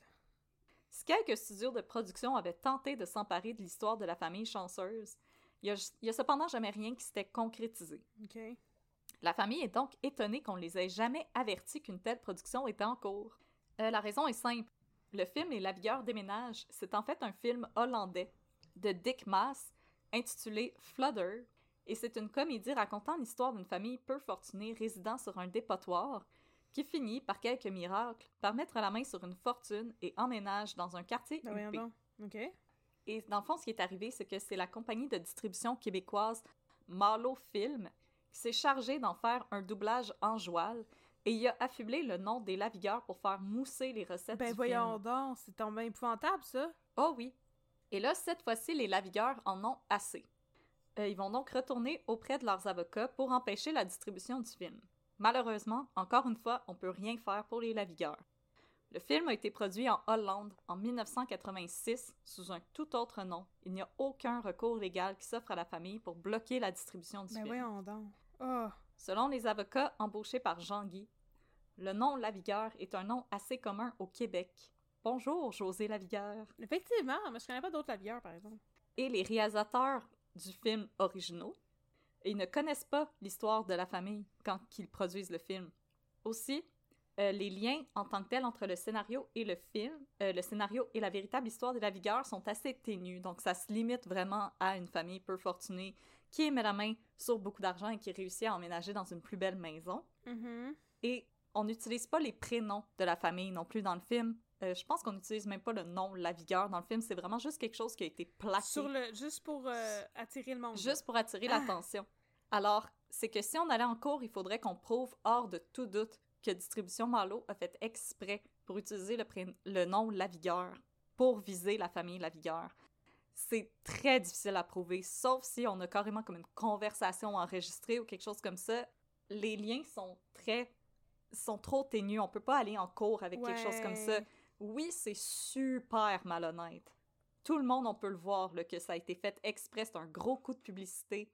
Mais on peut rien faire parce qu'il n'y a aucun moyen de prouver hors de tout doute que ça a été fait pour rire des lavigueurs. Oh my god. Ok. Puis, si vous êtes curieux, curieuse, ben le film, il est disponible sur YouTube. Ah. Autant dans sa version originale que doublé en joual. Alors pour les amateuristes du euh, slapshot euh, doublé en joual, on est pas mal dans le même territoire. Euh, je vous avertis, c'est vulgaire, quelque chose de rare. Ok. Ah, je suis mal à l'aise. Ok. Ave va assister à l'avant-première du film et il va voir dans le film que ben il n'y a pas vraiment de lien à faire avec sa famille. Fait qu'il va dire Ah, OK, tu sais, les gens sont intelligents, ils vont comprendre que ça n'a rien à voir avec ma famille. Ouais. Euh, ben non. Le film va avoir un immense succès au Québec à cause des Lavigueurs. Et maintenant, il y a encore plein de mythes qui subsistent sur la famille Lavigueur qui ont plus rapport avec ce film-là qu'avec la famille en tant que telle. Oh my god. Et là, partie 8. Être millionnaire, ça change pas le monde. Sauf que, Ouais. à l'île aux Pruches, les choses sont presque trop calmes. Yves, il s'ennuie du train de vie mouvementé de Montréal. Il recommence à sortir en ville et campe souvent chez sa sœur Louise pour lui donner de l'argent, de la nourriture et des meubles parce que celle-ci, elle allait tout le temps les vendre dans des pawn shops quand elle manquait d'argent. Mais il va finir par partager avec elle une nouvelle habitude, Oh. la cocaïne. Oh. J'étais comme. Ah! ah. Non, c'est pas du scrapbooking. Ah! Moi qui pensais que ça allait être super le fun puis wholesome. Ok. Mais là, depuis quelque temps, Louise, elle ne se sent pas bien. Elle est souvent étourdie, elle a l'impression que ses jambes sont engourdies et que son cœur bat à vive allure. Oh, c'est pas le fun, ça. Inquiet, son copain va la supplier de consulter un médecin, ce qu'elle finit par faire un jour où elle a du mal à sortir de son lit. Après avoir subi une batterie de tests, le verdict tombe et n'a rien de réjouissant. Louise souffre d'hypertension pulmonaire et son cœur en est terriblement affecté. Hmm. Une des options qui s'offre à Louise pour améliorer son état, c'est une transplantation du cœur et des poumons, une opération qui était possible en 1991, Oh my mais qui God. l'était pas avant. Et par ailleurs, c'est la même affliction qui avait emporté sa mère et ses deux sœurs.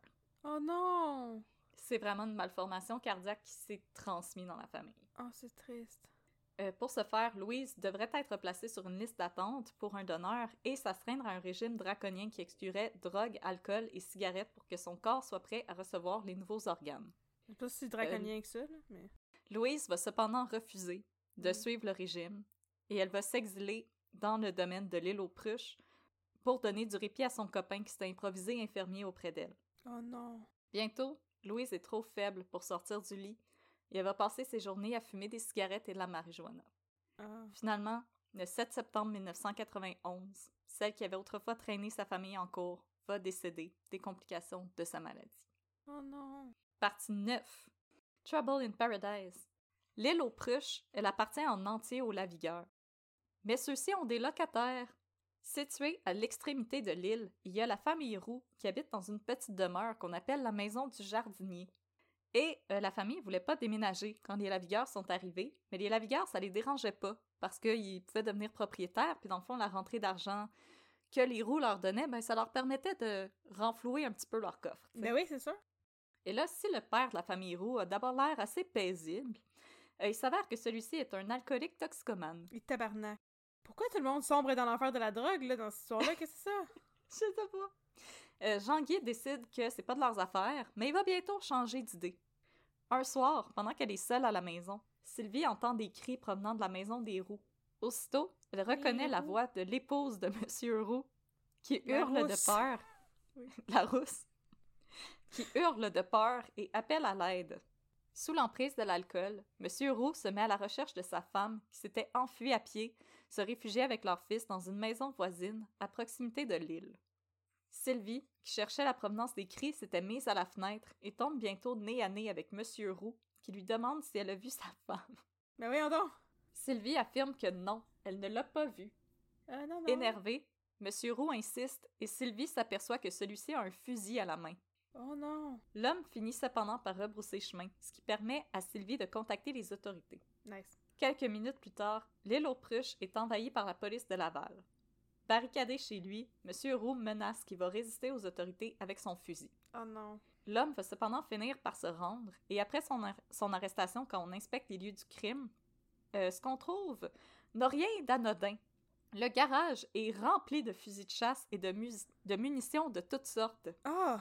Assez pour fomenter un coup d'État, si j'en crois les journaux de l'époque. Ben voyons donc. Puis là, une maudite chance, le Capitole américain, le 6 janvier 2021 était bien loin. Ouais, c'est ça.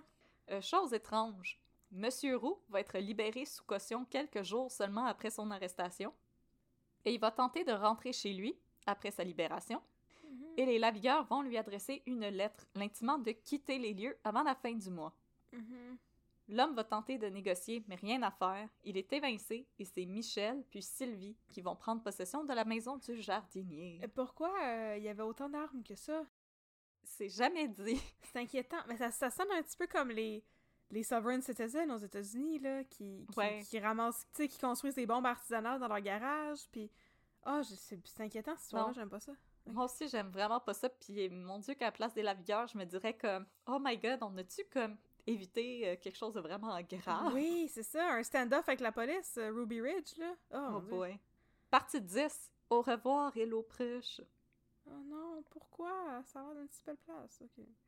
Après huit années plus ou moins paisibles passées à l'île aux Pruches, les lavigueurs ont des nouveaux conjoints, des enfants et désirent faire leur propre vie.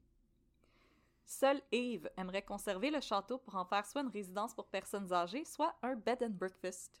Ah, ça, la deuxième suggestion, je l'aime beaucoup. Je trouve ça quand même cool. Euh, Fred and Babis sur les. Malheureusement, euh, les autres ne sont pas intéressés par ces plans et Ah. Eve n'a pas les moyens de racheter les parts de Jean-Guy et Sylvie. Mais là, euh, y a-t-il encore des problèmes de consommation de cocaïne, là? La cocaïne? Euh, non, ça, il a réussi à euh, régler ça grâce à un séjour de 1500 dollars dans une maison de réhabilitation à Oka. Ah, c'est le fun, parfait. Il me manquait cette information-là. Moi, j'espérais qu'il il allait s'en sortir, justement. Non, mais lui s'en est sorti, mais pas sa sœur. Ouais, ben ouais, mais sa sœur... Louise. En tout cas, ouais, mais c'était sa maladie cardiaque aussi, là, on s'entend. Ouais. En 1995, Mhm. l'île aux Pruches en entier est en vente pour la modique somme de 1 million de dollars. Hey, c'est moins cher que le village qui vendait à Saint-Adèle il y a une couple d'années. c'est bien le fun, ça. Mais là, malheureusement, au début des années 90, le marché de l'immobilier n'est pas prospère. Les Mm. lavigueurs n'auront donc pas le choix de baisser le prix de vente de leur propriété s'ils désirent se départir de la résidence sans subir de trop grosses pertes financières. Mm. Une offre d'achat leur est faite de la part d'un autre agent immobilier qui agit au nom d'un client et finalement pour lui-même. Cet acheteur, c'est Richard Turcot, qui achète l'île dans le but de tout revendre séparément.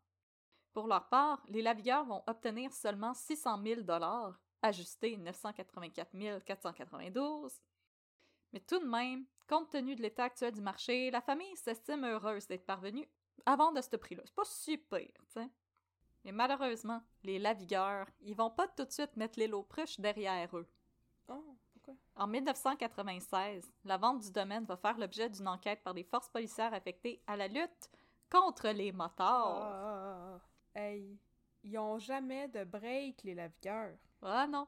Richard Turcot se défend dans les médias d'être un simple agent immobilier qui n'entretient aucun lien avec les Hells Oh Angels. c'est pas un agent immobilier véreux. Toutefois, il admet connaître un proche de Le joueur de hockey. J'essaie de, j'essaie de détourner ça des motards. Et ce n'est que par pur hasard qu'il s'est retrouvé en compagnie d'autres motards réputés au Harley Resto Bar de Boisbriand lorsque celui-ci a été la cible d'un attentat à la bombe revendiqué par les Rock Machines. Lui-même propriétaire d'une moto, il s'était simplement arrêté pour discuter avec d'autres amateurs. En conférence de presse, Richard Turcot a expliqué qu'il connaissait depuis neuf ans environ, alors que le était directeur de la caisse pop de Saint-Placide. Il s'agissait là d'une simple relation d'affaires, d'une amitié entre deux amateurs de moto. Et ce n'est qu'en lisant un reportage de la presse que Turcot aurait appris l'affiliation de Leport avec des groupes de motards pour qui il agissait à titre de Oh comptable. non, oh non! J'aime ça, sont responsables avec leurs Oh finances. non! Tout est terrible. Selon l'agent Pierre Lemarbre, la vente du domaine des Lavigueurs avait été mise sous surveillance parce qu'il se doutait qu'elle risquait d'attirer l'attention des motards de la région. Pour quelle raison? Ils cherchent une maison? Parce qu'ils cherchent toujours des domaines. Pour vrai? Ah, je sais pas. Ils aiment ça, l'immobilier. Euh, Moi, j'ai juste regardé une saison de Sons of Anarchy. Mais l'immobilier, c'est toujours euh, une prime target pour l'argent sale. C'est un, comme un gros investissement. tu Mhm. Tu caches tout ton argent là-dedans. Ah, ok. En 1997, un enquêteur de l'escouade Carcajou sonne à la porte d'Yves Lavigueur qui habite à nouveau à Montréal. Squad Wolverine! Exactement. L'homme souhaite s'entretenir avec le fils Lavigueur au sujet de la vente de son ancien domicile de l'île aux Pruches. Il lui demande s'il lance à possession les documents confirmant la vente légitime de la maison à un acheteur accrédité. Après avoir répondu aux questions de l'agent, Yves téléphone à son père et apprend que lui et Sylvie ont également eu à répondre à des questions de la police en lien avec la vente du domaine. Le 24 octobre 1997, les forces policières de Laval vont prendre possession du domaine de l'île aux Pruches pour en, en évincer les Death Riders qui avaient emménagé au mois d'octobre. L'opération est effectuée dans le cadre d'une ordonnance de blocage des biens obtenue grâce aux produits de la criminalité et donnera lieu à des perquisitions dans de, dans de nombreux bureaux de comptables, d'avocats, d'agents d'immeubles et parmi eux, Richard Turcot. Ah.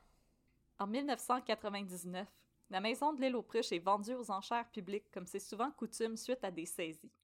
Alors qu'on s'attend à une recette de plus de 800 000 pour la vente du domaine, les offres se Mhm. font plutôt chiches. Après tout, la maison est précédée par sa réputation. Hmm. Les Lavigueur était reconnu pour y avoir beaucoup fait la fête, puis euh, des motards. euh, mettons que les acheteurs sont pas particulièrement pressés de mettre la main sur la grosse cabane. Mhm. Finalement, c'est James Hope, un riche homme d'affaires asiatique qui va faire l'acquisition du domaine pour environ 450 000 Mhm. Et, euh, dernier clou dans le cercueil de cette étape de la vie des Lavigueurs, le 29 août 2000, la demeure de l'île aux Pruches est dévastée par un incendie. La cause de l'incendie soulève cependant pas mal de questions. Tout d'abord, des bidons d'essence ont été retrouvés à proximité du domaine, ce qui est un pas pire indicatif qu'il s'agit d'un incendie de nature criminelle. Ouais, j'avoue que c'est un hasard assez étrange, sinon. Ensuite, le vaste domaine que James Rowe comptait transformer en plateau de tournage n'était pas assuré. Apparemment, euh, James Rowe aurait été incapable de faire assurer le domaine puisque le site était jugé comme trop risqué.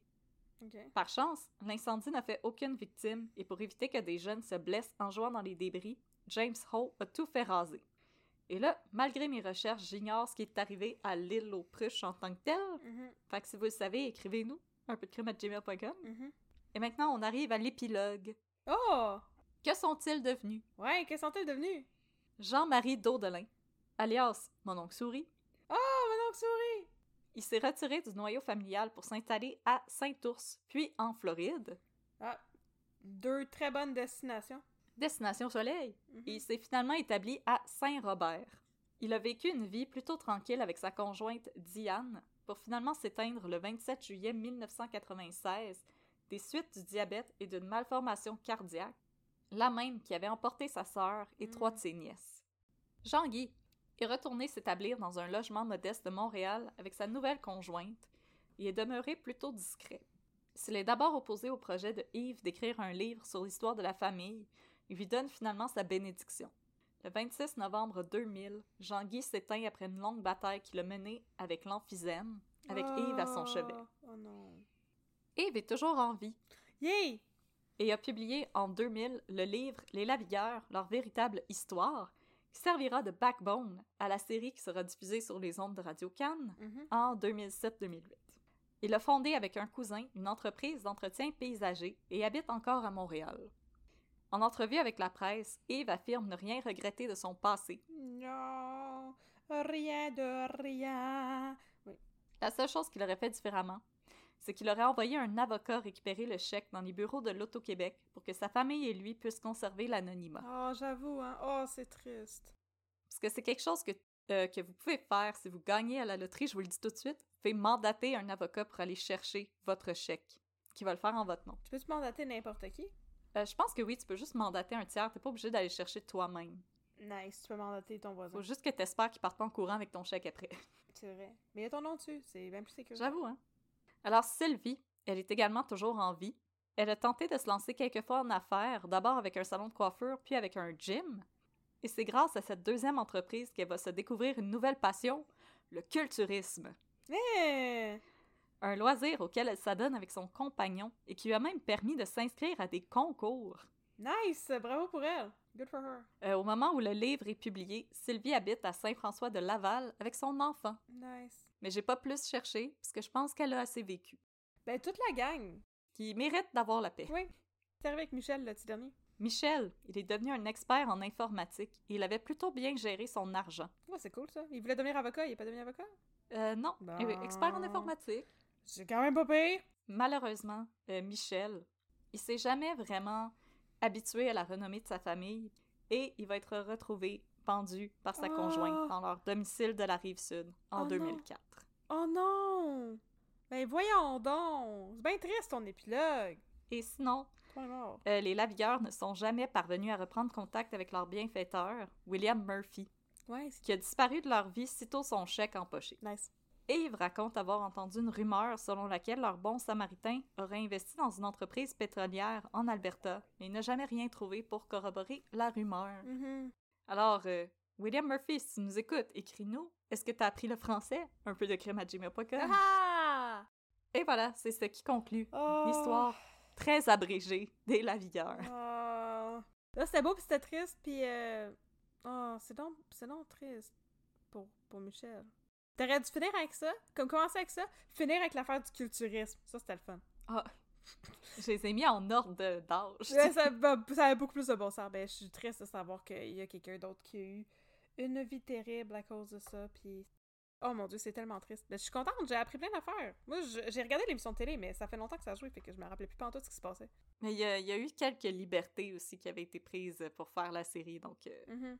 attention, croyez pas tout ce que vous voyez à la TV. Non! Il faut pas.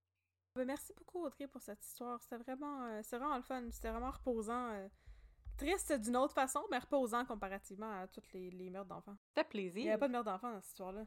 Merci beaucoup à tout le monde d'avoir été avec nous pour une autre, euh, une autre aventure d'un peu de crime dans ton café. Non, un autre épisode d'un peu de crime dans ton café. Donc, si vous aimez ce que vous avez entendu aujourd'hui, on vous invite à vous rendre directement sur la plateforme de Steve Jobs non, sur euh, iTunes, et à nous donner une note sur iTunes parce que euh, ben c'est bien fun. Plus vous nous notez, plus on peut monter dans les charts. Puis là, plus on monte dans les charts, plus on monte dans les charts. Ça tourne en rond comme affirmation. Non, mais plus on a de la visibilité. Plus qu'on peut se faire découvrir? Ça nous aide à avoir de la visibilité puis à apparaître dans les différents tops. Tu sais, comme là, présentement, on est... Euh, aux dernières nouvelles, on est encore dans le top, le top 250 de True Crime au Canada. Fait que c'est vraiment génial. On, on monte graduellement puis ça, c'est grâce à vous. Fait qu'on vous remercie beaucoup pour euh, votre participation puis votre implication. Fait que si vous avez deux minutes, allez nous donner une note. Puis comme ça, on va avoir de nouveaux followers, de nouveaux auditeurs et de nouvelles auditrices. Ça va nous faire plaisir de les accueillir. Si vous voulez... Des nouveaux amis. Des nouveaux amis. Si vous voulez avoir plus d'informations sur euh, nous, vous pouvez pas. Mais vous pouvez nous suivre sur Facebook, at un peu de crime, puis sur Instagram, at un peu de crime dans ton café on euh, rend disponible de magnifiques illustrations, puis aussi plein de, photos qui sont liées à nos cas. Nous autres, on aime beaucoup les photos historiques, fait que allez nous suivre. On a aussi une boutique Etsy si vous avez envie d'offrir des cadeaux à votre entourage ou des cadeaux à vous-même, parce que c'est important de se gâter des fois dans la vie quand on a une boutique Etsy, le lien de notre boutique, on le répète tout le temps, puis à toutes les fois on se trompe. Fait il est sur notre page Facebook et sur notre page Instagram. Donc, on rendez-vous sur notre boutique Etsy pour encourager une entreprise totalement québécoise. Non, mais notre marchandise est réalisée avec un, partenaire. Un partenaire, oui, j'allais dire un confectionneur de linge. Ah, aussi. Un confectionneur d'ici! Non, mais on fait, c'est ça, on fait affaire avec euh, les confections jolies. Donc, c'est une entreprise québécoise qui crée tout à la main. C'est vraiment une super belle entreprise qu'on vous invite à découvrir. Donc, merci beaucoup d'avoir été avec nous. C'est ce qui conclut notre épisode et tous nos plugs. N'est-ce pas? Yes. On n'a pas d'autres annonces à faire aujourd'hui. Merveilleux. Non. Alors, tout est simple. Alors, euh, si vous ne vous intéressez pas à District 31, vous avez bien le droit, puis vous avez bien raison. Shame on you. Shame on you, too.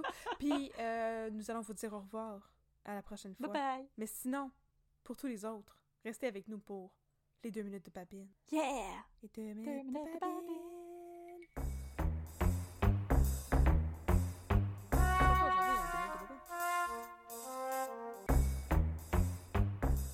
Fait que là... Euh, partner. Yeah, mon chum. C'est qui se passe? histoire terrible. Oh, j'ai hâte. Terrible. Oh non. Attends, maman m'asseoir. C'est l'histoire de la fin d'une enquête. Oh, ça c'est triste. Je sais, c'est toujours triste, mais là, celle-là, c'est particulièrement triste. Fait que c'est la fin d'une enquête qui se passe en collaboration avec Interpol, International District 31. Wow! Et on est rendu big! Toute l'enquête m'a voulu raconter dans un autre deux minutes de babine. Là, je veux vous conter la fin pour commencer. pour déconstruire toute la chronologie. Fait que c'est la fin d'une histoire. Et là, il faut que le district 31 envoie un sergent détective pour aller procéder à l'arrestation de quelqu'un en collaboration avec l'Interpol au Maroc. Come on down! Come on down! Fait que là, Jeff Morin, Luc Picard, yes. qui est à ce moment-là le lieutenant du, du district, il propose à Bruno, notre sympathique Jean-Loup, le hot dog du Val, de se rendre au Maroc, à Casablanca. Pour, juste pour une fin de semaine. Hey, c'est speed dans tabarnouche, en tout cas, j'aurais pas accepté ça, mais, tu sais, comme, hey, tu pars à soir puis tu reviens dimanche, puis je fais comme, ok, mais le décalage horaire, euh, je vais mourir, tu sais. Donc là, c'est que, ah, Fait que là, il dit, ok, tu t'en vas à Casablanca, puis tu vas procéder à l'arrestation de, moi, vous le dire la prochaine fois, vous le compter. C'est ah, tout. To be continued. les prochaines deux minutes de babine. Oui. Fait que là, Bruno est comme, OK, tu sais, on va aller à l'aéroport, puis parfait, on va aller à Casablanca, écoute, si tu veux. Fait que là, bon, il part, là, c'est vendredi soir, et tu sais, il part, il demande à sa blonde d'aller le conduire à l'aéroport, s'en va à l'aéroport, puis tout.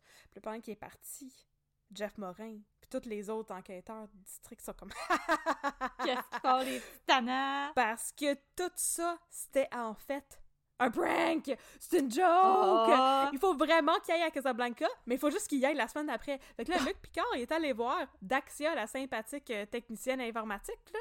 Puis, en fait, c'est pas ça pantoute qu'elle fait. Elle est technicienne au renseignement. Mais il a demandé d'aller sur Photoshop faire des faux billets d'avion pour Bruno, pour y faire croire que son vol, c'est maintenant, puis aller le faire niaiser une coupe d'heure à l'aéroport. Hey, euh, c'est tout un prank.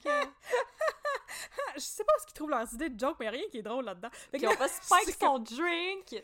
Ah, pourquoi pas? on va le lancer dans la piscine. Ouais, non, mais le fun, on met des bonbons aux potes dans ses, dans ses balises qui se fait arrêter aux douanes.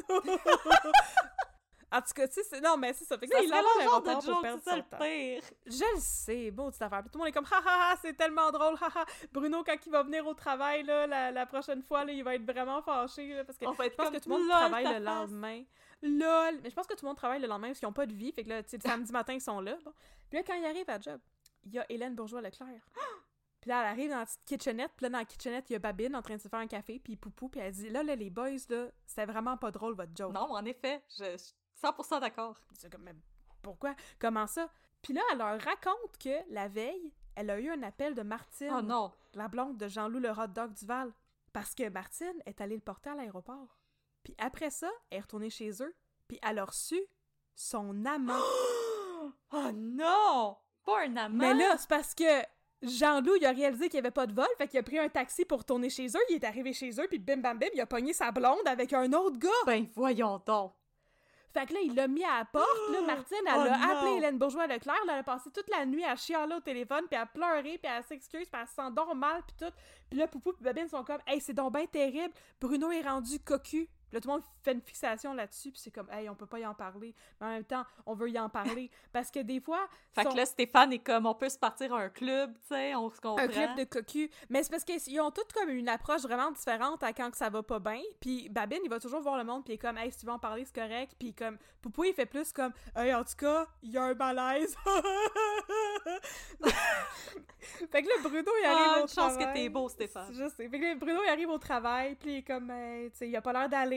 Puis là, tu sais, Patrick va le Ah, voir, puis il est avec comme, raison. écoute, tu sais, on s'excuse pour hier, c'était vraiment pas chill. Si t'as le goût de parler de ça ou de n'importe quoi d'autre, je sais pas, moi, en tout cas, viens me voir, tu sais. Puis le Bruno, il a l'air triste, puis il a l'air triste, puis là, Oh. il y a un autre cas, puis il faut qu'il aille sur le cas, puis il est comme, ah, ok, mais aller sur le cas. Oh, Puis parle Babine pas. est occupé à, euh, à être soupe au lait, là, comme il est souvent, tu sais. Fait que là, ils disent, bon, ben, Hélène Bourgeois-Leclerc, elle pourrait y aller avec Jean-Loup, le hot dog du Val, tu sais. Il pourrait aller un duo d'inspecteurs sur une scène de crime, tu sais. Fait que là, Jean-Loup, puis Hélène Bourgeois-Leclerc, ça monte dans un char, puis ils partent sa route. Puis après ça, Jean-Loup, il est comme, hey, en tout cas, tu le joues vraiment bien, là. Puis Hélène Bourgeois-Leclerc a dit, hey, mais c'est pas drôle, là. C'est le fun qu'ils ont fait un prank, mais on peut pas continuer à faire un prank pour toujours sur eux autres. Puis là, on comprend que c'était pas vrai pas toute, toute cette histoire-là. On peut pas faire prank par-dessus prank par-dessus prank, là. Mais là, il faisait prank par-dessus prank par-dessus prank parce que Jean-Loup, le hot dog du Val, c'est le king du prank du district 31. Fait que c'était même pas vrai qu'il était revenu chez eux puis qu'il avait pogné sa blonde à le tromper. Sa blonde, elle le trompe pas. Il est pas séparé de sa blonde. Tu sais, il, il a compris le principe. Il a rappelé sa blonde, elle est revenu le chercher. Il est retourné chez eux puis il a commencé tout de suite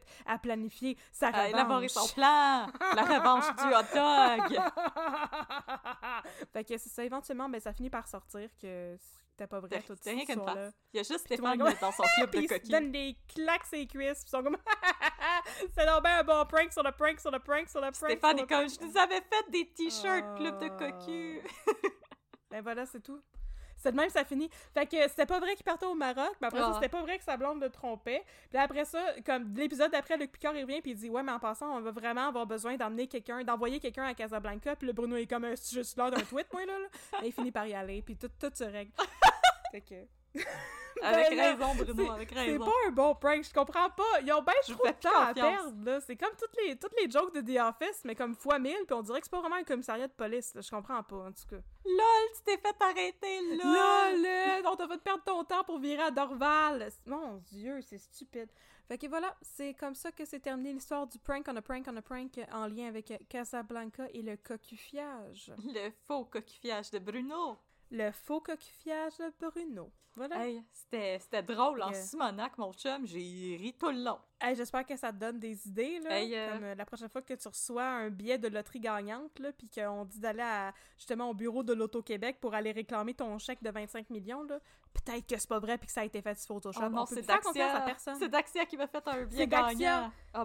C'est ça que ça nous apprend, cette histoire-là. On peut pas faire confiance à personne. Avec Photoshop, on peut faire des fautes toutes. Puis si t'as des collègues de travail, le moindrement en tweet, ils vont te faire des jokes comme ça. Ouais. Bon ben, merci, mon chum. C'était vraiment le fun. Te donner des idées de prank à vous tout avez le appris monde. une leçon là-dedans. En passant- Je sais, je sais. C'est déjà un prank moins terrible que de faire ingérer du pot à quelqu'un sans qu'il le sache, là, on va s'entendre.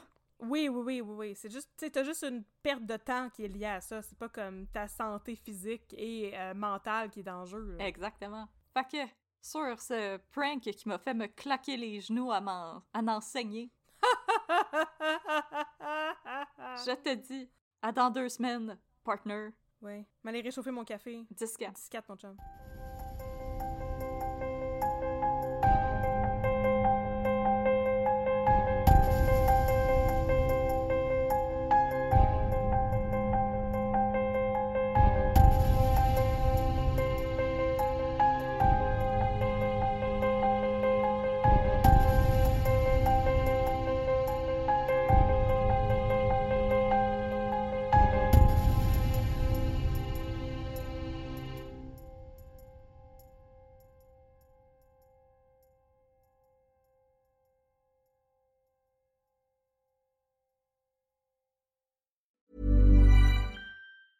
Planning for your next trip?